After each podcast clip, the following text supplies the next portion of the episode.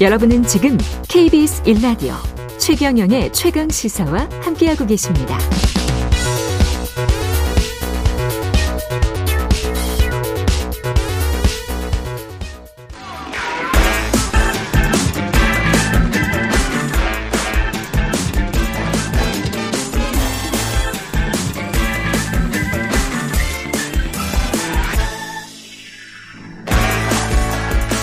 네, 놓치기 아쉬운 한 번 더 뉴스. 오늘은 정은정 작가와 함께 하겠습니다. 안녕하십니까? 네, 안녕하세요. 예, 지난주에 비가 많이 왔었는데. 네네. 네. 뭐 예. 반가운 비였습니까? 예, 정말 놓치기 아까운 단비 소식이었네요. 그렇죠. 예, 예, 어린이날 연휴에 비가 많이 와서 어린이들은 실망을 했겠지만 오랜 가뭄에 시달렸습니다. 그렇죠. 광주, 전남, 전북을 비롯해서 경남 일부 지역, 이 남부 지역이 굉장히 가뭄이 심했었는데요.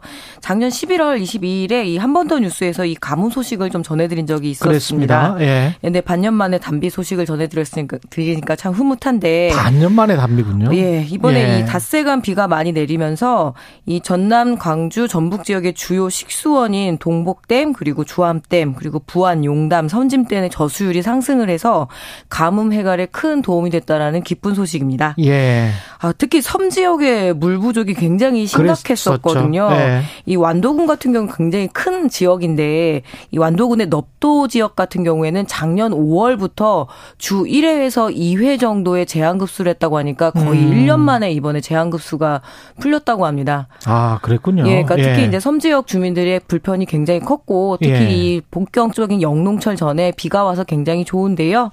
예, 그래서 그 부분에 대해서는 좋지만 한편으로는 또 어느 정도 좀 피해도 있었고요. 네. 예. 우리가 뭐 코로나 기간에 방역 마스크 쓰고 다니면 굉장히 불편했잖아요. 근데 네.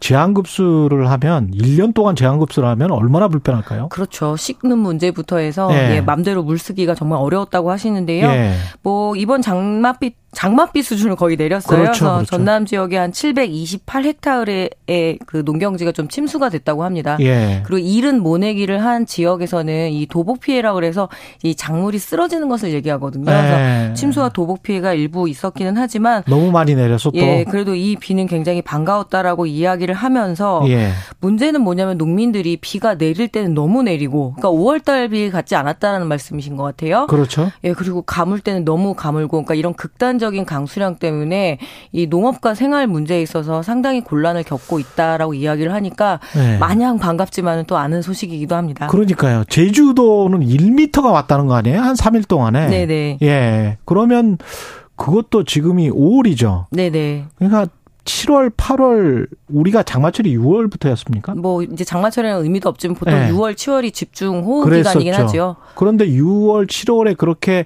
집중적으로 내렸었던 기억이 있는데 지금은 완전히 패턴이 뭐 불규칙적인 거라고 봐야 되겠죠, 이게. 게다가 이번에 바람이 굉장히 많이 심하게 그렇죠, 불었습니다. 바람도 심했고. 그러면서 지금 이제 그 아카시 꽃이 한창 필 때거든요. 그래서 예. 굉장히 중요한 아카시아? 예, 예, 중요한 밀원 식물입니다. 그러면은 아. 예, 이 벌들도 상당한 혼란이 있기 때문에 또 양봉 농가는 또 정말 이렇게 뭐 부채 장수, 우산 장수처럼 예. 좀 비가 내려서 좋기도 하지만 또 한편으로는 이 현상 자체가 어, 지금 엘리뇨, 특히 슈퍼 엘리뇨 현상을 세계 기상 그 협회라고 해야 되죠. 예. 이쪽에서도 예측을 하고 또 우리나라에서도 얘기를 하는데 특히 슈퍼 엘리뇨 현상이 오게 되면은 음. 5월 7월부터 이렇게 발생을 하고 아주 집중적인 그 홍수 문제가 굉장히 지금 우려스럽다라고 이야기를 하고 있거든요. 하면. 예.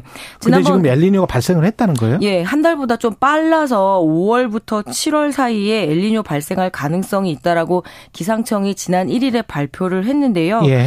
우리나라가 1951년부터 23차례 엘리뇨 현상이 있었다고 합니다. 음. 그때마다 이상 기후 현상이 굉장히 심화되었다라고 하는데요.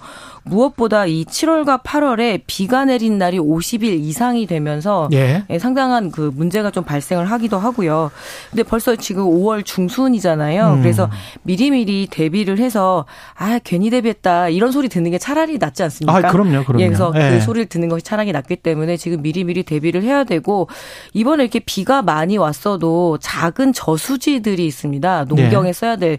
근데 평소에 이렇게 대비를 잘 하지 못하고 워낙 오래된 저수지가 많아 서 이 아까운 물이 그냥 빠져나가는 경우도 있었다고 하더라고요. 아, 물이 예. 차지를 못하고. 예, 그래서 이 작은 농경 저수지들을 좀 잘 그 단도리를 해야 되겠죠. 예. 네. 그 이렇게 뭘 어떻게 해야 되는 겁니까? 저수지 같은 경우는 이렇게 공사 같은 거를 해서 주변을 잘 아, 축대 같은 거를 잘 쌓아야 되는 예, 건가요? 그렇죠. 왜냐하면 예. 또 저수지의 지반이 약해져 있기 때문에 이렇게 음. 비가 많이 오게 되면 넘쳐나서 어, 민가에 피해가 갈 수도 있거든요. 그럴 수도 있겠네. 예, 그래서 평소에 그 저수지 관리 매우 매우 중요합니다. 우리는 큰 댐만 생각하는데 농촌은 작은 저수지에 의지를 해서 농사를 짓기 때문에 그 부분도 매우 중요합니다. 그러니까 기후 변화가 이게 극단적이니까 인간이 예측할 수가 없는 거네요. 갑자기 네네, 그냥 그렇죠.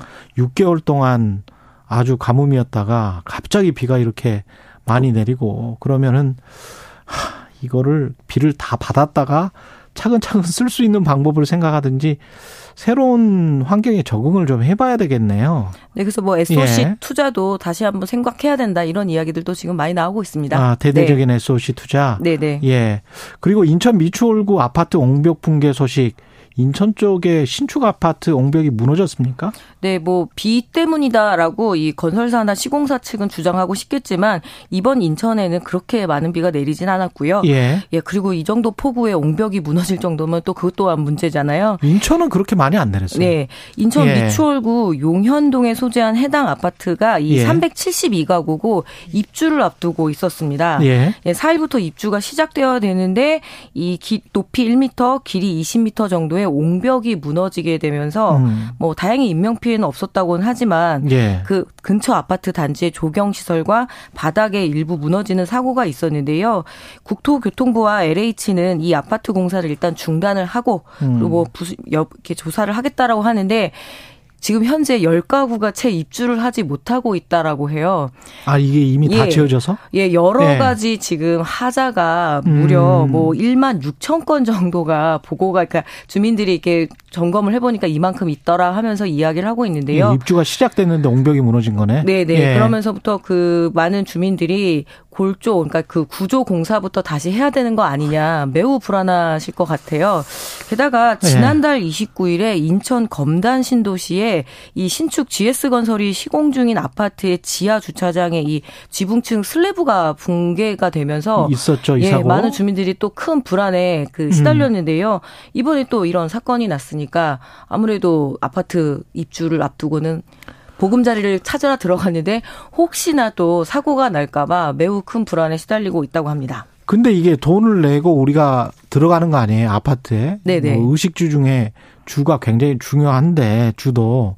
근데 이거를 철근 콘크리트를 제대로 썼는지 안에 뭐 철근이 어떤 건지 뭐 중국제인지 한국제인지 뭐 미리수가 제대로 된 건지 이거를 다 감시를 할 수는 없을 거 아닙니까? 일반 입주자들이 그럼 예. 입주 예정자들이 뭐 그러면 뭐, 감리를 잘해야 되는 거 아니에요 이거? 뭐 여러 가지 문제가 예. 있죠. 지금 뭐 건설 시공사 같은 경우에는 옹벽에 보강 공사를 하고 있다고는 하지만 예. 입주 예정자들은 믿을 수 없다. 그리고 음. 구조물에 음. 전면 재시공을 요구하고 있는데 이 앞선 소식에 폭우가 예측된다라고 말씀을 드렸잖아요. 예. 이런 현장이 어디 한둘일 까 이런 고민이 좀 드는데 혹시나 하지 그렇지. 말고 이 안전 점검과 진단을 굉장히 면밀하게 해야 될 텐데 아시다시피 이 브랜드 아파트의 그 브랜드를 믿고 분양을 받거나 음. 이 매입을 하지만 하도급의 하도급 게다가 이 쥐어짜기로 지어지는 한국 아파트의 근본적인 문제인 것 같습니다. 그 건설 산업의 구조의 네. 문제가 있다. 예, 실제로 또 사고가 났을 때 이 힘없는 말단 또 현장 책임자 정도만 이 법적 책임을 지고 실질적인 책임을 져야 되는 이 시공사들이나 건설 사들의 가장 높은 그쪽까지는 향하지를 못하거잖아요. 법망을 네. 워낙 잘 피하고 있고요. 근데 무려 전 국민의 51.5%가 아파트에 거주를 하고 있습니다. 그렇죠. 예, 그러면 지금 현재 아파트의 안전을 진단한다라는 거는 네. 국민들의 아주 기본적인 안전을 지키는 일이기 때문에 미루지 말고 네. 지을 때부터요. 그렇죠. 지을 때부터 잘했어야 됐지만 네. 혹시라도 지금 어 문제가 생길 수도 있고 뭐 외람된 말씀이지만 차라리 지금 이렇게 발견된 것이 다행이지 않을까라는 생각이 들기도 하고요. 예. 근데 아파트 건설 현장 가 보면은 이게 다 막혀 있잖아요. 네네. 물론 안전을 위해서 그렇게 다 막혀 있습니다만은 안에 들어가서 볼 수 있는 사람들은 그 감리밖에 없는 건데 네네. 그 감리도 건설사에서 채용된 사람 네, 유착 단계는 예. 항상 뭐 언론에서 많이 그렇죠? 지적을 하는데요. 예. 미분양 아파트 문제에 대해서는 많은 관심들을 가지지만 가장 기본적인 이 아파트 음. 안전의 문제, 이 부동산 재테크 문제보다 훨씬 더 중요한 문제이지 않을까 싶어요. 예, 여기까지 듣겠습니다. 한 번 더 뉴스 정은정 작가였습니다. 고맙습니다. 네, 감사합니다. KBS 일라디오 최경련의 최강시사 2부는 여기까지고요. 잠시 후 3부에서는 김영익 교수와 경제합시다. 그리고 최종건 전 외교부 차관이 나오는데요. 그 뒤에 바로 이슈 오도독이 이어집니다. 예. 충분히 이야기를 못 나누면 최강시사에서 그럴 이야기 너무나 많기 때문에요. 예. 이슈 오도독 예. 꼭 기대를 좀 해 주십시오. 예. 여기까지 하겠습니다.